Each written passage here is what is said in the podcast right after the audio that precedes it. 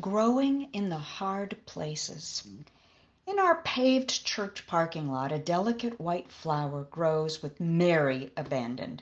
It's nestled up against a paving stone, its face turned toward the warmth of the sun, its roots stretched deep through the asphalt, sipping water from the fine mist of a distant sprinkler. The circumstances couldn't be worse for growth. Yet it's doing better than many of my flowers set in perfect conditions. I've wondered how it's even possible, but been delighted at its persistent blossoms. I couldn't help but think there was a spiritual lesson here. As we know, God is the best gardener. Genesis 1 describes the beauty of his magnificent creation. Then God said, Let the land sprout with vegetation, every sort of seed bearing plant, and the trees that grow seed bearing fruit. This, these seeds will then produce the kinds of plants and trees from which they came. And that's what happened.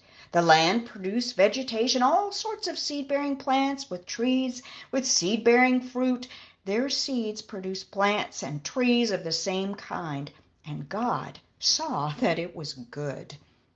And Genesis 2 describes the beauty of his garden. Then the Lord God planted a garden in Eden in the east, and there he placed the man he had made. The Lord God made all sorts of trees to grow up from the ground, trees that were beautiful and that produced delicious fruit. In the middle of the garden, he placed the tree of life and the tree of knowledge of good and evil. A river flowed from the land of Eden, watering the garden. Everything his human creation needed was there. They had want of nothing, but sadly, it still wasn't enough, as their disobedience illustrated. And so they lost this beautiful garden and the close relationship they'd enjoyed with their Heavenly Father. Yet he longed for his creation, and so he made another garden and placed his son in it. It was the Garden of Gethsemane. It was in this garden that the Son of God prayed, his soul crushed with grief to the point of death. He asked his friends to stay and watch with him, but they could not, and they succumbed to sleep. Yet he persisted, bowing in submission to his heavenly Father, asking that this cup of suffering be taken away from him. Yet he surrendered his will to his Father, knowing that we could only be redeemed, our broken relationship restored, if he paid the enormous debt of our sin with his blood. Because his love was greater than our price, he gave his life, for God chose him as our ransom long before the world began. Two gardens Eden and Gethsemane, two great gifts from God that we may walk with Him forevermore. God is still making gardens. He gave the children of Israel the garden of deliverance when he led them into the land he promised them, as we read in Joshua 24. I gave you land you had not worked on, and I gave you towns you did not build.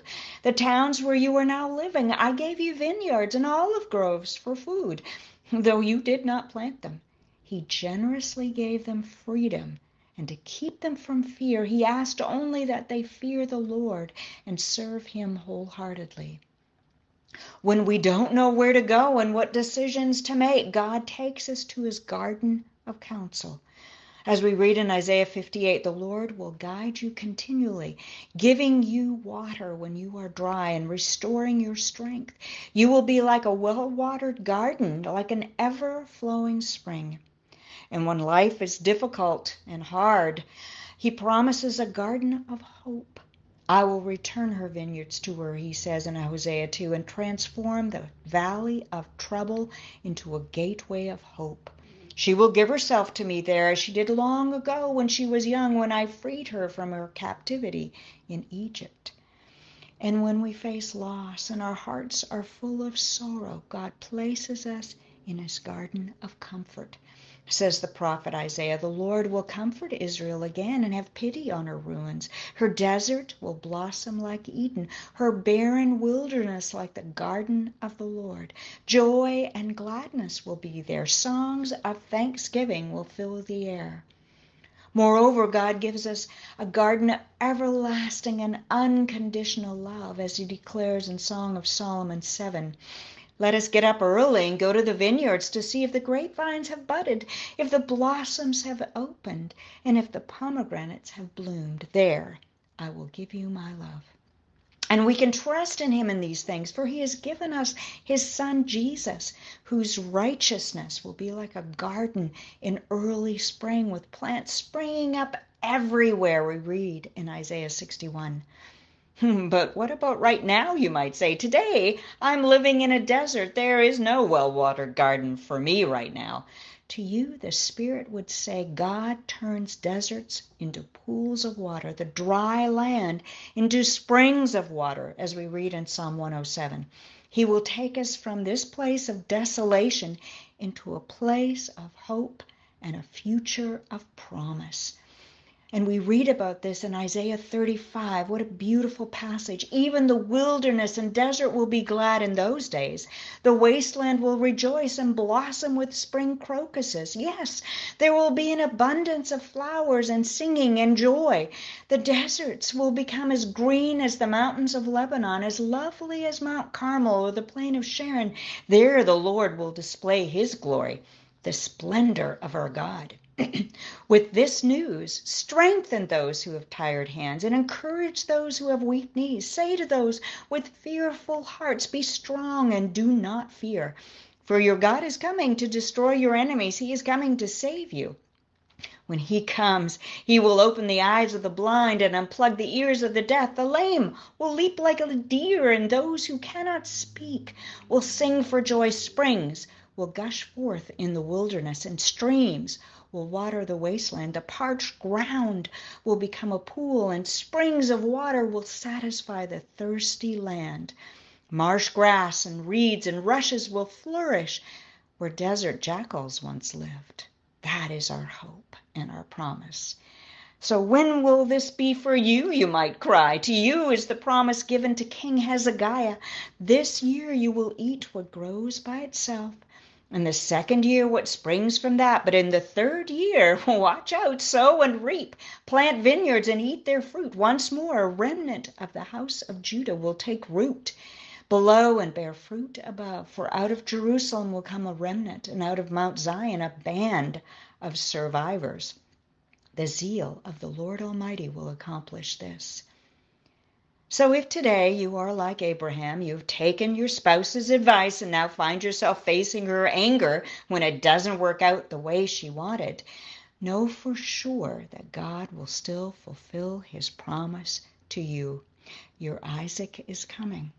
If you are a woman like Abigail who has married a cruel man and had to maintain your faith despite his drunkenness and rage, God has heard your cry and will answer your prayers, turning a hopeless situation into one of beauty and fulfillment, as we read in 1 Samuel 25. Perhaps you are a hard-working man like David, and despite your best efforts, you know your boss hates you. Well, hold on. God plans on taking you from a, such a dead end place to one where his glory abounds as we read what happened to David in 1 Samuel 19 and on to 1 Samuel 24 and then 2 Samuel 2. You may be a woman whose lifestyle has cut her off from her family and friends, and you find yourself alone in this world. Know that Jesus has come for you and offered you the water of life, as we read in John 4. Or you're a woman like Dorcas who is, who is given again and again throughout your life, but still illness comes and all seems over. For you, Jesus would say he still has a garden waiting for you as he did for her in Acts 9.